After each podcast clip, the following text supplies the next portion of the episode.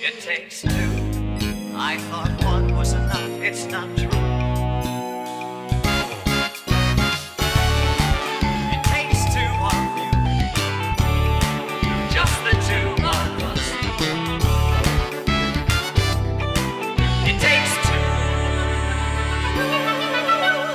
Welcome to It Takes Two, a mentorship podcast. My name is Simon Miron. I'll be uh, your moderator for this session. I have two wonderful people uh, here with me, and I'll just ask you to uh, feel free to introduce yourselves, offer up your pronouns if you feel so inclined, and if you wouldn't mind sharing a little bit about your artistic practice. Maybe Mady, if you want to get us started. Okay.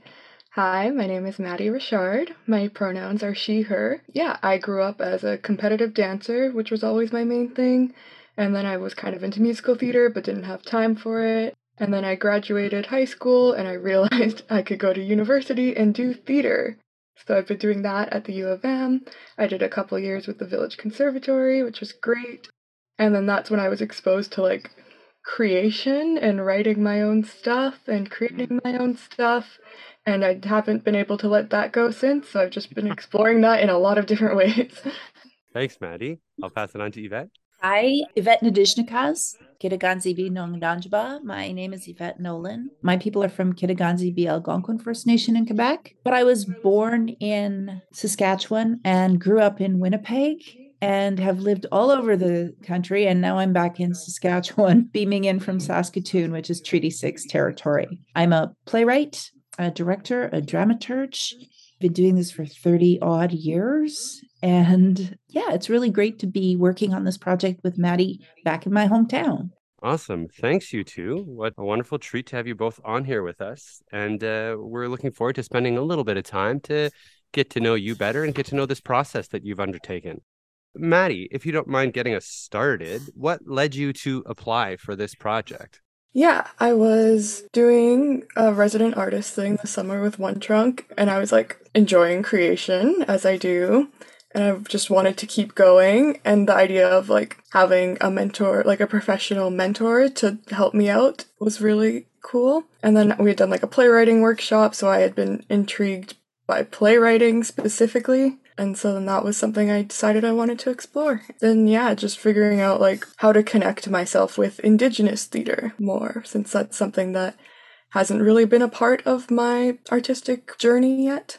Was it like for you to uh, be contacted by us and kind of to know uh, Mady a little bit from the from the start? It was great. I like I'm always so thrilled when I'm introduced to emerging indigenous artists because we still are so few. We still don't have, you know, critical mass and uh and it's just really exciting to me when we're when we find new people who are interested in and I'm a theater rat. I mean, I did anything and everything to stay in the theater. That's what Winnipeg did to me, Mady. Like I got sucked into the black hole, literally, um, at the University of Manitoba when I was doing my undergrad, and never stopped. By the time I graduated with my undergrad, I was working as in, as a theater professional, but I would do anything to be in the theater. So I I hung lights, I laid dance floor, and eventually started working at the Winnipeg Fringe, where I saw plays being made, and most of them were not very good. And I was like, surely I could do better than that. And that's how I started writing plays. So, so Winnipeg was a crucible for me. Winnipeg was where I started my career. Uh, Winnipeg should have way more Indigenous artists coming out of it because of the population there. But you know the way the way the world works, we're still not there. So when Village Conservatory reached out and said, "Hey, there's a young artist here who we think you might want to work with," I was like, "I am so there!" And especially so exciting when we started talking in our first meeting. And I'm like, "So what do you want to do?" And Mady's like, "I want to do playwriting." And I was like, "Right on! Here we go. It's not easy, but let's do it." Uh, you talked a little bit about some of your uh, artistic practices. Mady came coming principally from a dance background, and Yvette kind of getting your fingers in all sorts of different things. Mady, where do you where do you feel your artistic practice is now, or where do you, where do you feel like you're you're headed now? That's a good question. I mean, because I was always when I was like, okay, I'm gonna do theater, I thought of it as like in a performance way, like I was gonna be Mm-hmm. on stage doing musicals. And then now I'm writing now, Mm-hmm. and I want to keep writing. So that's just been really cool. do you feel like you know that that takes away from other things or do you feel like you you can continue to pursue performance as well as creation yeah, like I definitely feel like I can pursue both things. I feel like there's just so many things that I want to do. So I would just want to keep doing as much as I can because I yeah. enjoy it. That's great. I mean, it, like Yvette was saying before, it's really great to be able to, you know, sharpen several different kinds of skills because you never know what's going to come up the pipeline. And uh, I don't know, one of the things that we've been trying to build through the Vic programming not to like do my own self promotion, my own Vic hat wearing here, but it is just to try to encourage people to do different things because you know your your seasons can grow and adapt in different ways. Some days, some some years you'll have lots of shows, and some years you you'll have less shows, and being able to have those skills to do other things when maybe you're not performing in productions that other theaters are producing. Uh, I, I, I personally think that's a really uh, important and critical thing. What are your feelings in regards to to that, Yvette, to kind of juggling multiple facets of theater, of, of creation, of performance? I think it's like you, critical and imperative because some some seasons there's going to be a pandemic and there won't be any performing. no. And that's yeah. when you get a lot of time to develop your writing skills, to work as dramaturge to work mm-hmm. in readings on the Zoom machine. Also, a career is funny. Like you, everybody starts thinking they're going to be an actor, and along the way, you start discovering the other things that you like to do or you want to do, like writing, like directing. I think it's great to have a big toolbox with lots of tools in it so that you can, for me, it's meant that I don't, I didn't have to have a day job. I haven't had a like a straight job for decades now because I have enough skills to work in theater and a bunch of other ways. Sometimes that's administration and it's and sometimes you have to go like, yeah, I can't do this anymore because if you're a good administrator nobody wants to let you do anything else. Same like being a stage manager, right? If you're a good yes. stage manager, no one will let you act oh because oh stage gosh. managers are more precious than actors. Yeah. But if you acquire those skills, then you are in a position to do almost anything and stay working in the theater where you keep practicing and you keep acquiring skills. That's really great. I hope that we can get to a point where people continue to have that value system because I think diversity in in practice, diversity in in the work that you do is so important. It's a real key to survival in the arts and continuing to work. So, why don't we uh, shift things over a little bit? I- am just curious if either of you had any particular expectations coming into this project. Why don't we start with Yvette? What were you expecting to happen? What were you hoping for coming into this? I had no idea. My biggest expectation was I would meet a young Indigenous artist. Awesome. I had no idea what Mady's practice was. Mm-hmm. We have lots of things in common, including Winnipeg, including growing up as an urban Aboriginal, including presenting this way, which is for those of you out in the podcast land, which is I can pass as white or ambiguously ethnic. Mm-hmm. And that's a certain way of growing up. Mm-hmm. And so those are things that we had in common that we discovered really quickly in our first discussions, plus the playwriting thing. Plus, Mady did dance. I started, I did ballet when we moved to the city until I was 14 years old. Oh, yeah. The Royal Winnipeg Ballet. So, so there's a bunch of affinity there what was I expecting? I was just like, what do you want to do? I'm here to to talk to you about that. And we did a lot of stuff. Mm-hmm. Mady's read more plays in the last four weeks, I think. I give homework. Good for you. That's great. Well, why don't I, I, I, flip things over to Mady? Did you have any kind of expectations or any kind of big hopes coming in? I kept my expectations pretty open. I was like, cool, I'm gonna meet like this indigenous artist and we're gonna write something. And we're like, I was just very open to anything that I didn't mm-hmm. want to like restrict my expectations to like, yeah. okay, this needs to happen or else this was a waste. You were talking about your process and kind of some of the homework and some of the different things that you you were doing over these last four or so weeks. What kind of discoveries did you did you make maybe about yourself or your partner? Mady, why don't you get to, get us started? Writing is there's so much to it and it just never ends. like I'd write like a couple pages and then they would open up so many questions that Yvette would ask at our next meeting that I hadn't even like thought of exploring. And it's like I've got like a couple pages, but there's so much more that could go. These characters could go towards and like mm-hmm. there's just a whole new world created just from that being written. Cool. Like scary at the same time. yeah. How did you find the process of writing yourself? Did you discover anything about yourself that you maybe didn't know or were uncertain about in some of these exercises that you tried out? I learned that I need to distance myself a bit from the characters that I write. So it's not just like me writing about a character named Mady, which I have done before, which yeah. is part of why I wanted to explore like writing dialogue and like mm-hmm. things that weren't just pieces that were me talking to the audience. Yeah. And so then having like a character with a different name, a different life story was neat, but then also having like similar experiences so that I could still write about that. Most playwrights say that there's a piece of them in every character of their work but finding that balance of not just writing from your specific point of view but finding other characters other points of view even though there's there's your shared experience within that uh, narrative within those explorations mm-hmm. yvette anything that you discovered or any kind of new things that uh, came to light in working with mady over these last uh, few weeks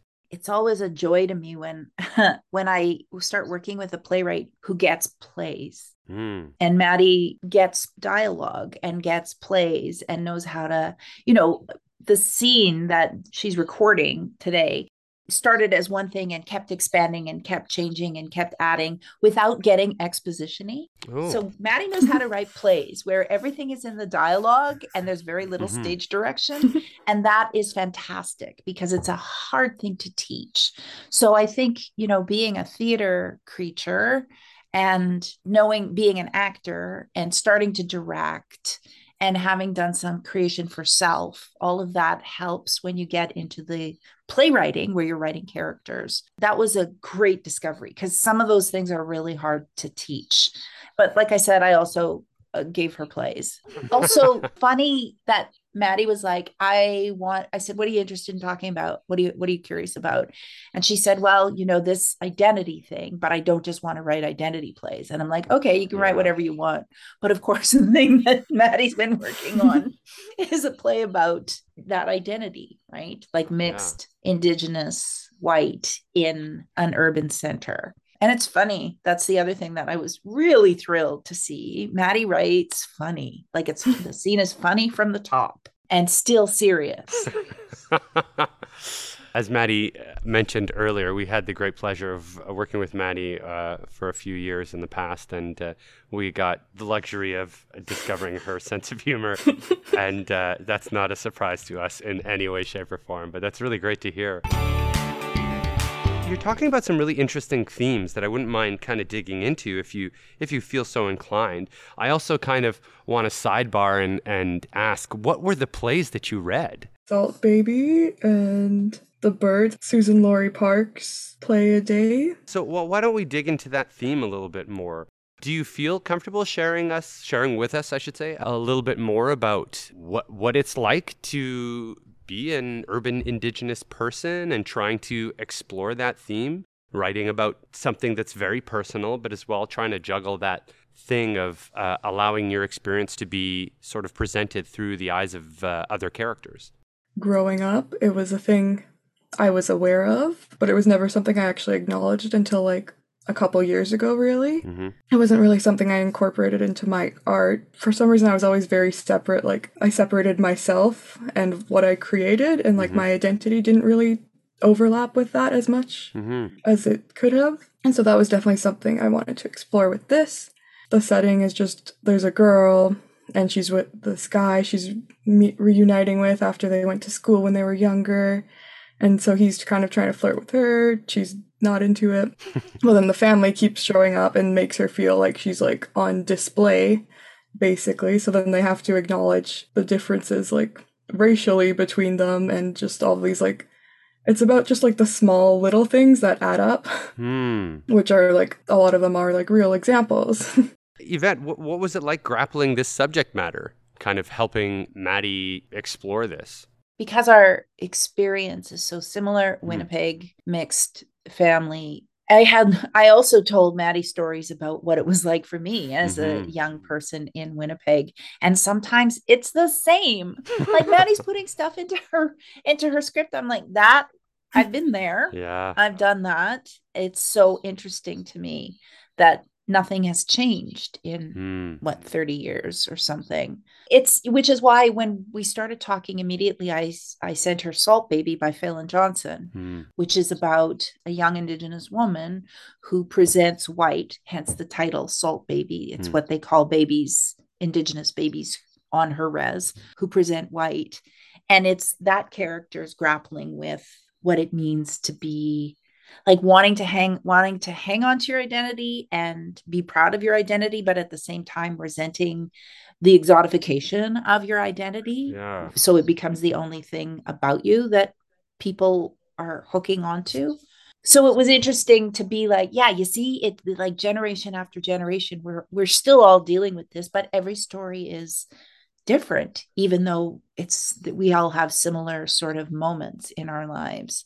and how we grapple with them and that the world has changed in the time since you know since i was a young woman since falen wrote salt baby. We never get tired of it. Like the world never gets tired of it. And right now we're all in this huge discussion about identity and especially indigenous identity who gets to say who's indigenous and that's a thing that affects this whole country so not just mady and yvette not just sammy her character based on mady everybody all canadians are affected by this question right now Yeah, I, I, I think that's really astute. I, I was uh, listening to uh, the radio on my way to. Yes, I still listen to the radio. It's wonderful. Um, on my way to a performance uh, yesterday, there were some. Th- there was a discussion about this issue of indigenous sovereignty in, I think it was Finland, where there's this new legislation that came out about who gets to decide who's part of this indigenous group. And there's this large group of people who are very wealthy and have a lot of power who are trying to influence that. And so it, it, it's interesting to hear that it's not only a Canadian issue, that the issue of indigenous identity is happening all over the world. And I just find it really interesting that that all these discussions are kind of like coming out now in a way that's a little bit I'm I'm just seeing and hearing more about it than maybe I did when I was younger. At least, you know, I maybe just wasn't aware of it uh, in my own wonderful naivete. When you talk about urban indigeneity, I'm really fascinated about hearing more about that because uh, I'm a, a Métis person. I discovered my indigenous ancestry when I was about a teenager. And so I found myself trying to grapple with figuring out how to find that piece of my culture.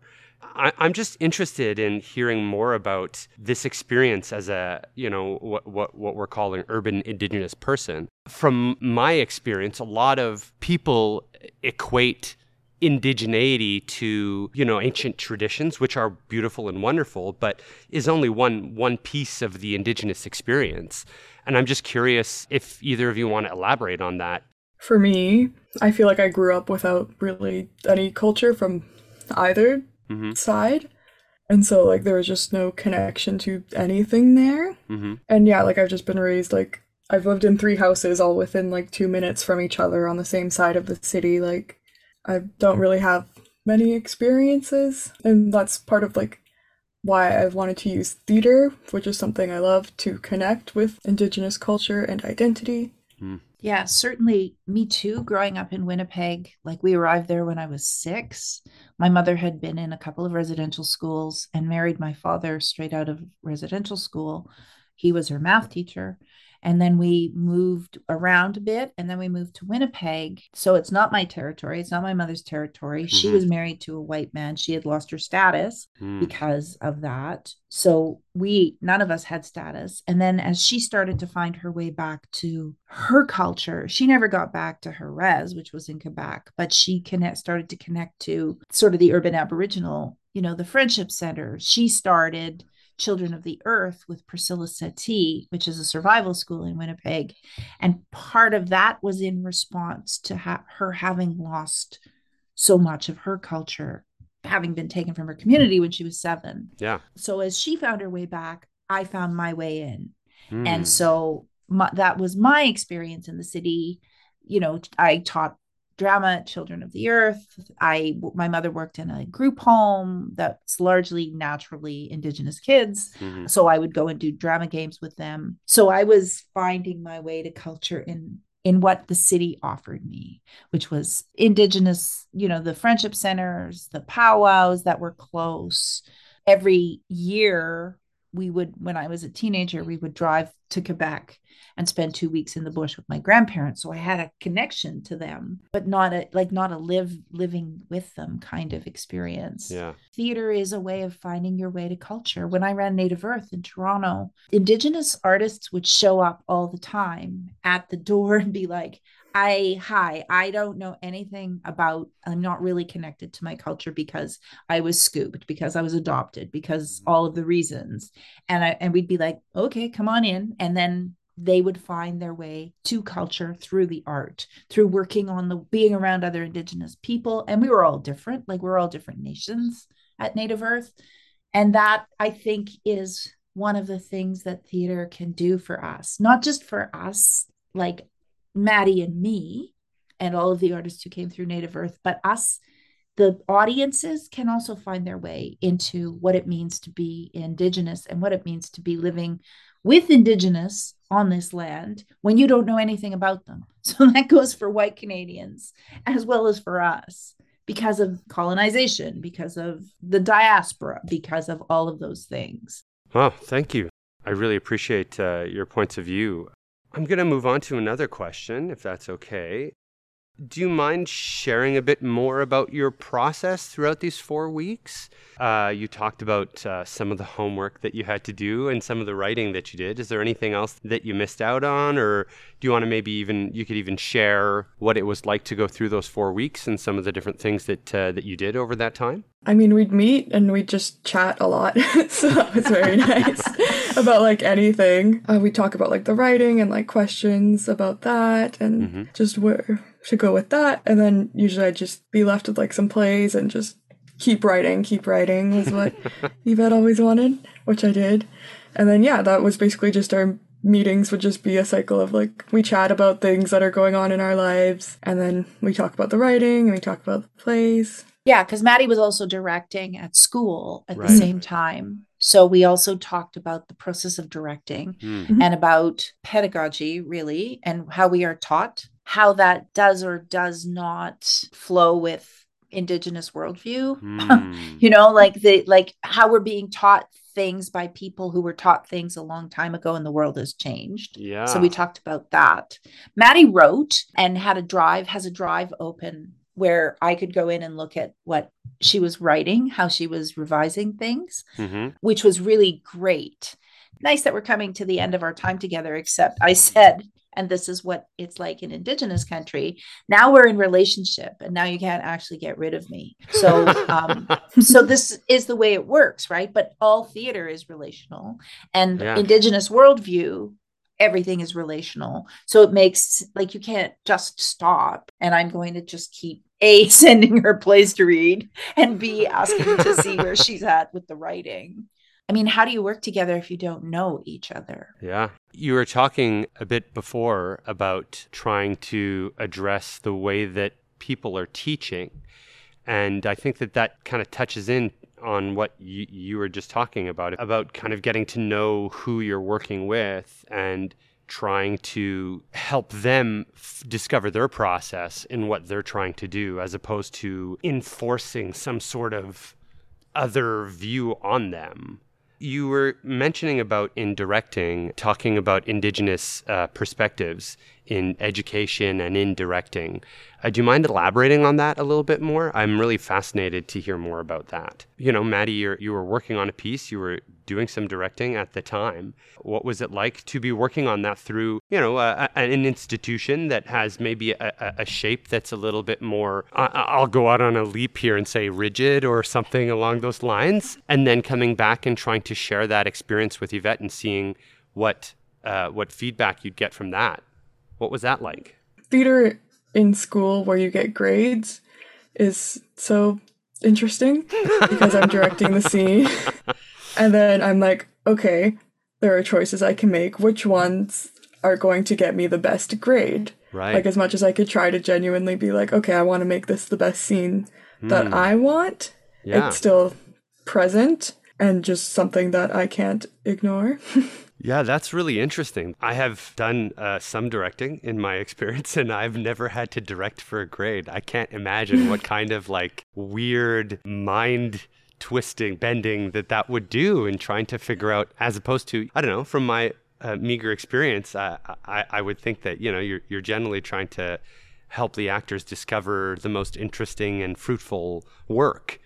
But uh, if you're being graded, that's uh, a, a really weird thing to kind of keep in mind. Yeah. Wow. Plus, the material that that you're given in university is just frustrating. If everything is connected, sometimes the material you're given makes it really hard to understand how everything is connected. Hmm. If we're looking at British plays from the last century or Yeah. You know like if we're looking like at exclusively at work that is i'm making air quotes canonical then Right. how is how does that speak to who we are in this day and age also you know like directing for a grade servant of two masters right like how do you do Yeah. that i told Yeah. mady about when i was in university and directing at the u of m and flunked got flunked by a professor for the way i had directed a scene and i was like hmm i had to i went and challenged it of course because i was i'm always been sort of a disturber uh, a disruptor so i mean one of the things that i talked about that we talked about when we were talking about being in the institution is touching the bases lightly and without too much anxiety. Taking the tools like everything is a tool. Learn it put it in your toolbox maybe never use it again but then you've got it in there. And it's like or also the the way that works when you're learning directing is like you run into actors later on who were also trained in this and you can understand why they are in a certain place because you've had the same training as they have it doesn't mean you have to do it the same Yeah. but it does mean that you you can understand why this it, it feels so weird and awkward That's really interesting. Um, geez, I just want to, I just want to hang out and, uh, and and chat some more about these uh, these things because you know, like egotistically, I, I'm also I'll call myself an emerging director, and you know, I I just find it really fascinating what you're talking about, and kind of looking at those points of view and perspectives. I feel like you're just really sharing this beautiful perspective of what it is, what what it means to be uh, an indigenous person trying to navigate these situations, and and this the institution of arts education, or if you want to call you know the institution of theater creation in Canada or in Winnipeg specifically, and the you know the weird hoops and the weird challenges that indigenous people are still facing, whether it's there's so little representation that the work is undervalued or just like a lack of understanding and flexibility in trying to open up the processes to a more holistic or indigenous or I, I- don't know what the right word is viewpoint or uh, framework. It's just really cool and interesting. I, I'm curious where you envision yourself moving forward now, now that this mentorship, this part, this introduction to this mentorship has kind of concluded with the work that we're going to capture uh, of Mady's work. Yvette, you were saying earlier how this is sort of just the beginning and now we're sort of stuck with each other. Do you, uh, do you feel like you can elaborate a little bit on how you might envision moving forward after this process? Why don't you get us started, Yvette? Sure, because you know I get into these into these relationships through these kinds of pairings sometimes, Mhm. and sometimes it takes, and sometimes it doesn't take, and you finish Yeah. the the relationship or the gig, and you're like bye. But sometimes those people go from being whatever this relationship mentor mentee relationship is into more of a collegial relationship Mhm. I did a mentor mentee thing with Katie German a couple of years Mm. ago. And now Katie and I were just colleagues, right? And the, so it's an ongoing relationship. We're so dependent on our network anyway in Yeah. this business that I think I think it's a good lesson that we make relationships and then you tend your relationships so that you can so that your network is strong and your people are strong. I, you know, Colin Wolf, who is the artistic director of Quandoc now. I knew him when he was a student at university, but now we, you know, now we're in a collegial relationship, but he also still calls me and like, in fact, today he's like, have you got time for a phone call? I need to talk about this play I'm working on, Mady. and so I think that's what happens. If it's a click, if it's a fit, if both people feel like they want to go forward, then you go forward with it mm-hmm. Because we make those relationships and that's who we are. What about you, Mady? How do you envision this moving forward? I would love to stay in touch with Yvette.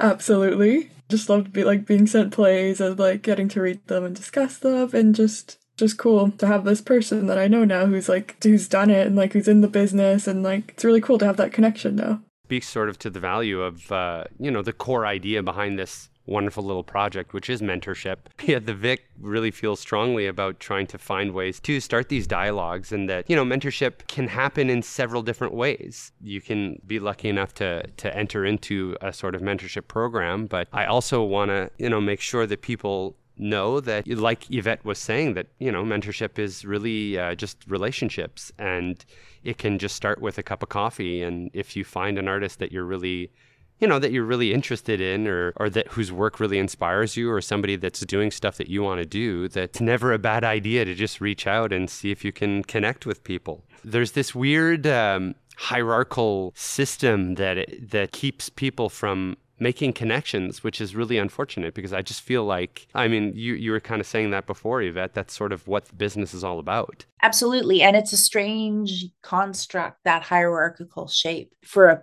business that is theoretically collaborative, but we still impose this like sort of hierarchy on it.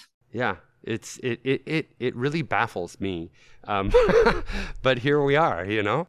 I was just wondering if there's anything else that you want to share, anything that maybe I've missed, or any other kind of stories or, or things that you feel that uh, the listeners might might want to hear about, or things that you were just dying to say that I just failed to acknowledge. I mean, I feel like I could talk about like the weird power dynamics they teach you at university for a long time. So I don't know if we want to get into all that, but what is it about those power dynamics that that feels so oppressive that what is it like when those power dynamics aren't there? Like can you give us a sort of compare and contrast of those experiences? So like my first year my first couple years university when i was like in my first play i was like terrified as an actor. I thought that i needed to be told how like how to move my arms how to move across the stage and like i assume that's something i picked up just from learning at university for a couple years. And then i when i started doing village i was like whoa it's not supposed to be like so rigid and like you're told everything exactly you need to do and like so i felt like i gained this confidence within myself after going back and like doing university after that i felt like i could i had so much more freedom. It's like from as an actor and like as a director because like directing my scenes i'm aware of the grade and stuff but like i try to make it a collaboration and like yeah. I want my actors to feel safe and comfortable and yeah. Cool. Well that's good to hear. It's nice that you know you've been able to find that sense of freedom in in your work and and bring that to the university here's here's a question how do we change that dynamic how do we address this strange hierarchical power imbalance that exists how can we challenge that without putting ourselves at risk I did a class last year with a younger instructor who is like currently in the industry. The difference between that and people who are set in their ways and not open to adapting them. The grizzled veteran. Mm-hmm. Are you finding that there's like a new a new wave, a new vibe from this uh, younger generation of educators? Yes. I'll accept those words. what about you, Yvette? How do you feel about this hierarchical system that we're talking about and how can we find ways to address it or dismantle it or or at least thrive within knowing that it's there and you know not let it oppress us as much I think it's it's going to take time because the system, the institution is set up to protect itself. Yeah. We have faculty who are tenured, who've been there forever. Mm-hmm. And they are not leaving until they're ready to leave. So Yeah. when we do hires after that, we have to be looking for younger, differently trained, diverse faculty and that has to be and I know the universities want to do that because because that's been identified as a priority like to mm-hmm. diversify to be more inclusive to be more equity seeking but there are systems in place that keep us from making those changes quickly and so I think it's telling that Mady had a younger, hipper teacher who brought a different training into the space, and that made all the difference. You know, Mady's talked about what Village has meant to her, to me, in terms of changing her thinking about learning, about learning Hmm. about theater. And I think if we can, in the other places, support the change, like Hmm. other trainings that we do, other teachings that we do that are not within the institution, but will still challenge the learning that we're given in the institution, that may help judge it a bit, right? But it's going to take time inside those institutions. Yeah. So, what would you say to the sort of emerging Indigenous artists who are kind of breaking out of these programs, or maybe who are looking to get into some of these roles, some of these educational roles that, you know, maybe they've finished their master's and they're kind of coming out, or, or they're looking, they want to teach at a university, they don't know how to present themselves or how to work within that system or what to do? What would you say to somebody like that? You know, I think Indigenous scholars and Indigenous tra- trained, educated Indigenous theater practitioners are very, very valuable right now, and they can choose where they want to go. And so I think as they're looking for a spot, they need to be aware of whether it's spitting into the wind or whether that organization that institution really wants to make the change so don't waste your your energy and your resources in a place that is just talking the talk look for an institution that actually looks like it's ready to change and invest your energies there like i said at the beginning we don't have critical mass Mm, right so we, we yeah. can't waste our precious people in places where they're just going to be squished by the system they have to look for the places that are ready to make the change. Look for the tools that are going to help you. Look for the, the colleagues that are going to support you. Try things. And if it's not working for you, find another thing to do because because we have a lot of work to do. Cool. That's really inspiring. Thank you so much for sharing that. If uh, any of our listeners are looking to connect with either of you, uh, what would be the best way for them to do that? At Madyson, M A D Y S O N, and then Richard, spelled like Richard. And I'm not on any socials, but everybody knows you, Simon. So they can contact the Village Conservatory and be put in touch with me. Wonderful. I just feel really privileged to be able to have spent this time with the both of you, to be able to listen to your experiences and to share in some of your stories and hear your feelings about those things. Quite uh, lucky to be able to be in this position to to listen to you and to hear about the wonderful work that you're doing and to hear about your ideas for uh, a a brighter and better future. So, thank you both so much. Thanks to anybody who's listening to this uh, sweet little podcast called It Takes Two. If you want to uh, listen to any other content that we make, there are other episodes available. We also have a podcast called Monkeys and Playbills, which is all about uh, musical theater Broadway shows that uh, had less than, I think, 100 performances on Broadway. And uh, we will also have another podcast coming out shortly, which is called Tales of the Great Transfiguration, which is a narrative podcast written by a local playwright by the name of Ben Townsley, who is also a Vic alumni, funny enough. So, uh, you know, we're getting our grubby little fingers in everywhere we can, uh, trying to support the most amazing, talented, cool, and wonderful people that we can find here in uh, Winnipeg on Treaty 1 territory. Thank you so much, and uh, we'll catch you next time. Thanks both. Thanks, Mady. Thanks, Simon. Thank you.